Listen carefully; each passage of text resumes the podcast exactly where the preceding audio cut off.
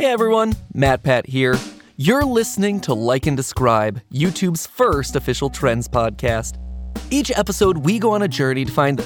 Actually, you know what? Let's bring in something a bit more appropriate for this episode, shall we?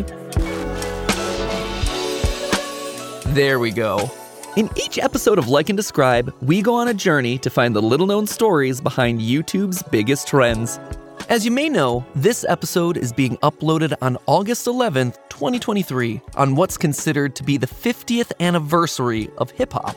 And if you're a hip hop fan who spent any sort of time on YouTube, there's a good chance that you've come across videos with the words type beat in the title. But what exactly is a type beat? Well, what you might not know is that these type beat videos are central to the modern day music landscape, with rappers using these beats as source material for their songs. Hits like Panda by Desiigner and Whoopty by CJ. Even the country rap smash Old Town Road emerged from one of these type beats. The producer YoungKio posted a future type beat to YouTube. Lil Nas X found it, used it to create Old Town Road, and the rest is history. All told, videos with type beat in the title have earned over 35 billion views across YouTube. Now, I love music, but uh, I'm not an expert on type beats, or even hip hop for that matter. So I found two people who are. Tuma Basa is the director of black music and culture at YouTube. He's been working in the hip hop space for 25 years and was previously the global head of hip hop programming at Spotify. While there, he created and curated a playlist that you might have heard of RapCaviar. Curtiss King is a California based producer and rapper who's worked with artists like Kendrick Lamar and Mack 10. He's also a YouTube creator who posts how to videos and industry commentary, and he produced the beat that's playing under the intro right now. Little did I realize that I would soon be sitting in the middle of a debate about the future of how this music and how all art gets produced. Not only did we dive into the fascinating ways that type beats have disrupted the hip hop industry, but we also got into AI and some pretty surprising takes on it. So now, without any further ado, let's dive into my conversation with Tuma and Curtiss. Tuma, Curtiss, welcome to Like and Describe. So, for all the listeners at home, if you could do me a favor and just uh, introduce yourselves, who you are, what you do. Tuma, let's start with you. My name is Tuma Basa. I'm originally from Rwanda in Central Africa. What do I do? I'm the director of Black Music and Culture at YouTube. That's a good way of describing it, sure. And then uh, Curtiss. So I'm Curtiss King. I'm an artist, music producer, YouTuber, father, and husband. And music is my number one passion. Yo, can I can we do it over again? Because Curtiss, you're gonna get me in big trouble with my wife, and, and like that's, that's my bad. That's my bad. Too much. Okay, somebody okay, did it to okay. me before, and I was like, I would never be caught slipping like that ever again. yeah, we, we, we can we can make it we can make it a blanket here. We could be like all all the fathers currently raise your hand. Yeah, all the husband all the husbands currently yeah. raise your hand. You know, everyone who currently loves their wife, raise your hand. Absolutely. Okay. Two hands. yeah, double hands. I think I think we got that one covered. so, uh, will you tell us just you know to to set like the the ground level for everyone sure. here listening, what exactly is a type beat? You know, I was thinking about the way that I could explain this before I came on here today, and then I looked over oddly enough, at a bag of Oreos. And I thought to myself, okay, if I'm a regular consumer and I know that I'm in the cookie aisle, I'm trying to identify what exactly I'm getting. But imagine if you went to the cookie aisle and every single cookie was labeled the same exact thing, just cookie. For rappers, in the multitude, the millions of beats that they have access to, it's important for them as artists to kind of filter down what exactly you're offering as a music producer. So you have a music producer who will export their beat, categorize it as, let's say, a Kendrick Lamar type beat.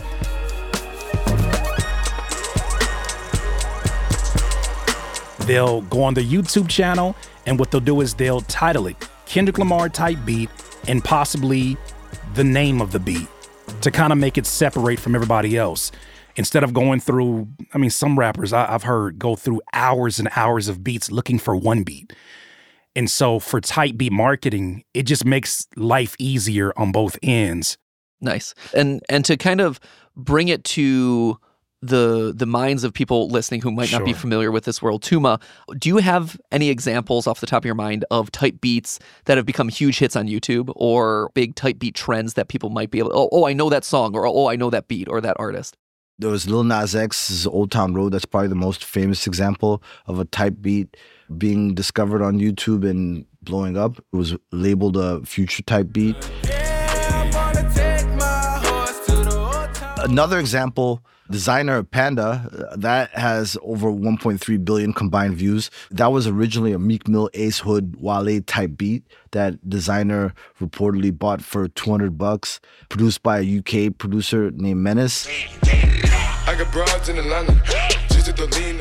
Another example, CJ Whoop eh? Day. CJ from Staten Island. He came across a nice little drill track. and He breathed life into the beat, and Whoopty became a huge hit on YouTube, over 400 million views. Whooped it. Tell my side of some movie. J. Cole, he went and found a J. Cole type beat on YouTube by a type beats producer named Batman and did a whole song called Procrastination, but he let Batman put it on his page. There was direct attribution to the, the the type beat producer. He gave him a little bit of public love. And it's also a huge milestone in terms of the rest of the world knowing about the type beats world. Don't you dare run from it. There's no boogeyman. It ain't coming to hurt you. I think acceptance is somewhat of a virtue. Wow. Okay. Uh, so I'm looking this up right now. The song is Procrastination Broke, and the background of the video actually has this screenshot of a message from J. Cole that says, This song should live on your channel and serve as a thank you to you and every producer out there cooking up and sharing their work with the world. It's pretty incredible. So uh, let me just take a step back here at this point. What was the process of making hip hop like before all of this, before the internet and YouTube? back in the day, in order to get heard, you had to put your music on a demo tape, and that demo tape had to get to an A&R representative at a record label. And A&R stands for Artists and Repertoire. And those were the people who basically selected the beats that artists used. There used to be a whole street in New York City, Hit Factory Studios, Sony Studios. There were all these studios right there on that block all of them are gone. They're, they're condos now, literally. They, they converted them into condos. Those brick and mortar days are pretty much disappearing, except for like very high level production. But the majority of beats are now pretty much done in the bedroom. So, what's responsible for that change? Well, it's not the same gatekeepers anymore because you can go direct to consumer. You can build your fan bases directly. Before, the gatekeepers were kind of protected by these barriers to entry, whether it be public airwaves on the radio, cable monopolies with cable television stations, how capital intensive it was to print magazines. So now with the internet and with things being almost almost free to upload, it costs you your time and your internet, your Wi-Fi. Okay, so with the internet, there came this ability for producers to sell beats directly to the rappers, right? So then, how did YouTube fit into all of this? YouTube saved the lives of so many independent producers. Eh. YouTube literally saved the lives of a lot of producers who did not have the budget to do the kind of marketing we did back in my day on a SoundClick, right? So on a SoundClick is a website that people buy beats from.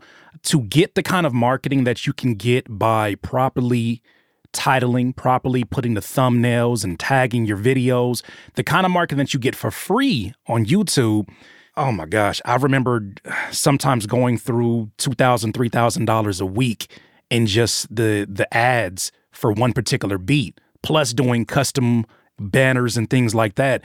And that was only on one website. And so with YouTube, it gave you a fighter's chance and it evened the playing field in that YouTube just gave a space and it's still giving a space on a regular basis for producers who are not household names, producers who don't have placements, because that used to be the only way that you could make it into the quote unquote industry or the game is that you had to have had placements to have any kind of credibility. Now, J. Cole is going out and searching for J. Cole beats mm-hmm. and then contacting them, and then they're actually meeting up. So, when I see that kind of stuff, it just lets you know that society is in a different place. The business of music production is in a different place. And because of that, so many people have uh, full time careers in music who otherwise probably wouldn't have had it because, you know, if they're going the traditional route in the music industry, only so many people make it that way. Right. So what I'm hearing you say is that not only is this a place for like up and coming musicians or people who who want to start their career can find their collaborators easily, but also it's a place where big artists, you know, already established in the space can also find new talent to pull Absolutely. from and, and collaborate with. So it, it works on all different scales of their career at this point, yeah? Well, the interesting thing, I want to make sure I let uh, Tuma chime in on this. No, no, no. You talk. You, I, I'm enjoying. I was going to say it, it's not a very new concept when you think about artists like 50 Cent. 50 Cent talked about, I think one time in a XXL magazine, how he would he he didn't want to know the producers he was working with. He would have, I think, Sha Money XL compile 20 beats from producers that were unknown, producers that were known, and he would see how all the beats stacked up against each other, and then he would create the best body of work based upon those 20 beats. That to me is the same thing that artists are doing now. It's not so much about having a name as much as it is, do you have the product? You know, because sometimes with a name comes headaches, sometimes comes egos, sometimes comes paying $150,000 for one singular beat. It's leaving the door open for other people to have a voice. the thing about it could be anyone on the other end. For me, I think geographically, right? Mm-hmm. Just a little bit my personal story. When I was a teenager, I grew up in Zimbabwe, right? I'm, I'm from Rwanda, but I grew up in Zimbabwe. And in the early 90s, I wanted to be a rapper. But the barriers to entry was so, if you were in Bulawayo, Zimbabwe, it almost felt impossible. And what YouTube and this ecosystem and this ability that it could be anyone on the other end is that if I'm in Lilongwe, Malawi, or in Kathmandu, mm-hmm. right? I mm-hmm. actually have the ability to participate, to benefit, right? I got another theory. We have the work from anywhere era where we can actually work from anywhere if what you work on is knowledge, right? And, and music, art, all that stuff is it's just a different type of knowledge, right? We're not yet in the succeed from anywhere era. I had to be in New York for 15 years and be in LA for three years, uh, Atlanta two years, in order to build the network, to get the opportunities, to get to this work from anywhere, right? Succeed from anywhere is if Soulja Boy stays in Mississippi after he does the Superman. The succeed from anywhere is that I don't have to leave the people I love or my favorite barbershop. I don't have to sacrifice my entire life and relocate to a population center full of decision makers and check writers, right? That's why people move to Atlanta. That's why people move to uh, LA. So that decentralization is going to come. And so Type Beats is one of the first I examples see what you mean. Of that decentralization where it's not just working from anywhere, it's succeeding from mm-hmm. anywhere. It's getting a big check that I don't have to physically be present to present my work. Yeah, that's really interesting. So, what do you say then to people who just write off type beat producers as unoriginal, right? That say that they're just copying existing artists? So initially, when I started to utilize type beats, I was made very clear that this is not about copying anyone's style. This was about sitting with the beat and listening to it. You know, when you're a producer, you're listening to your beat on loop hundreds and hundreds of times in any given session and sitting back, putting your hand on your head and saying, who can I imagine rapping over this? And in that decision, that final name that gets spat out is the type beat. So many times, what I'll do, because I'm also an artist, is that as I'm making the beat, I'll rap over the beat or I'll even mumble over the beat. And I'm like, who does that remind me of? You know what? That does sound like something that J. Cole would say.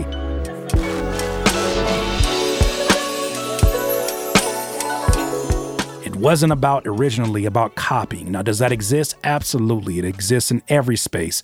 But as times evolve, what we're going to see is the people that you're going to see who are going to stand the test of time are going to be the people who truly love this and truly hang their hat on their creativity and their originality.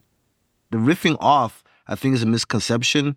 Uh, That's the labeling, that's the branding, right? That's a way to get the beat in the right hands. Facts. It's for the search engines. Yeah, exactly, exactly. So it's not they're not cloning the beats. They- They're just saying, hey, if you're into this, you're into that, which is very much how a lot of machine lear- learning works on all, all these platforms, right? So, thinking about machine learning, then, this year has been like the year of this huge AI surge. There's just been so much speculation right now in the marketplace about how AI is going to impact the music industry in the coming years. What do you guys think this technology will mean for the future of type beats specifically? There is a little bit of vulnerability, in, right, agree. in terms of AI and type beats. And what the type beats producers need to do is master AI.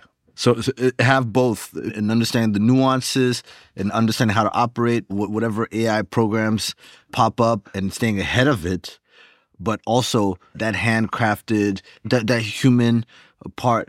So it's no different from back in the day where you had DJs who sampled records and played. They weren't doing live musicianship. There wasn't a real trombone in the in the room or the band trying to harmoniously sync. It's a similar type of shift, and there are going to be 13 year old kids who are going to master and they're going to make the greatest beat using AI. Using AI. If that 13 year old kid puts the same heart and soul into the, the current existing programs to make a dopey, just imagine what that 13 year old kid is going to be able to do with some super powered large la- language model, whatever you call them. Right, whatever you want to call it. Yep, makes total sense. I get so excited about it. What AI is doing is now giving us an opportunity to have a team without having a team. Now I can utilize this particular graphic design, I can utilize these particular sounds, and I can bring all of these things together to create a level of evolution that no producer or artist has ever seen ever before. I think Childish Gambino alluded to it when he was talking about Elvis Presley imagine if the music didn't take as long as it took for Elvis Presley, maybe he would have been a better actor. Right? Mm. we're living in that we're living in that time now. Woo, that's hard. AI can speed things up, but it still can't shortcut your ability to have creativity for a prompt. When you're able to go into some of these websites and type in what is a Lil Uzi Vert type beat, and they can break down instrument by instrument what it is, I think that if you're someone who's creative, that makes you want to go into so many different directions. But sometimes all you need is a little bit of a jump start. All you need is a spark. And I'm so excited now that that spark is probably going to be lighter and brighter than it's ever been before. Yeah. Tuma, Curtiss, thank you guys so much. This was fantastic. And I, I mean, I, honestly, like, I, I wish we could sit here for another hour because this is all fascinating. But thank you for taking the time. Likewise. Thank you for your expertise. And uh, thanks for joining us. Thank you, Matt. Thank you. Thank you for having us. If I'm being honest, talking to Tuma and Curtiss really brought me back to my early days on YouTube over a decade ago.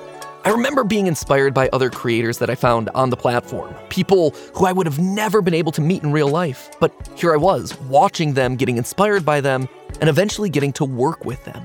All thanks to this new virtual global marketplace. And that's just talking about the creative side.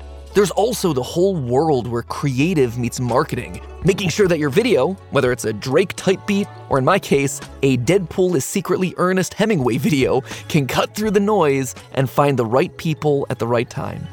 Artists are getting smarter about how search algorithms work, how content suggestions work, how to match your creative product to the platform that it's going on. I mean, at this point, my team and I have like five hours of meetings a week on just titles and thumbnails alone. Looking ahead to the future, I can't wait to see how musicians, and honestly all artists, use technology to be heard and to create something that is completely original. Thanks for listening to episode 4 of Like and Describe, YouTube's first official trends podcast. I'm MatPat. In celebration of hip hop's 50th anniversary, YouTube is rolling 50 deep. The 50 Deep flagship playlist at yt.be slash yt50deep. That's yt.be slash yt50, that's 50 deep. You can find out more about Like and Describe at yt.be slash like describe. That's yt.be slash like describe. And you can find links to all of the videos that we referenced in the episode description. Like and Describe is produced by Emily Shaw, Amanda Olszewski, Brian Farnham, Kevin Meenan, Jake Wright, and Ray Pang. This episode was edited by Emily Shaw and Zach McNeese, and mixed by Zach McNeese as well. Special thanks to Tuma Basa and Curtiss King. Our usual theme song is by Megan Bagala, and today's special theme, plus some of the type beats that you heard along the way, are by Curtiss King himself. As always, my friends, I'll see you next time.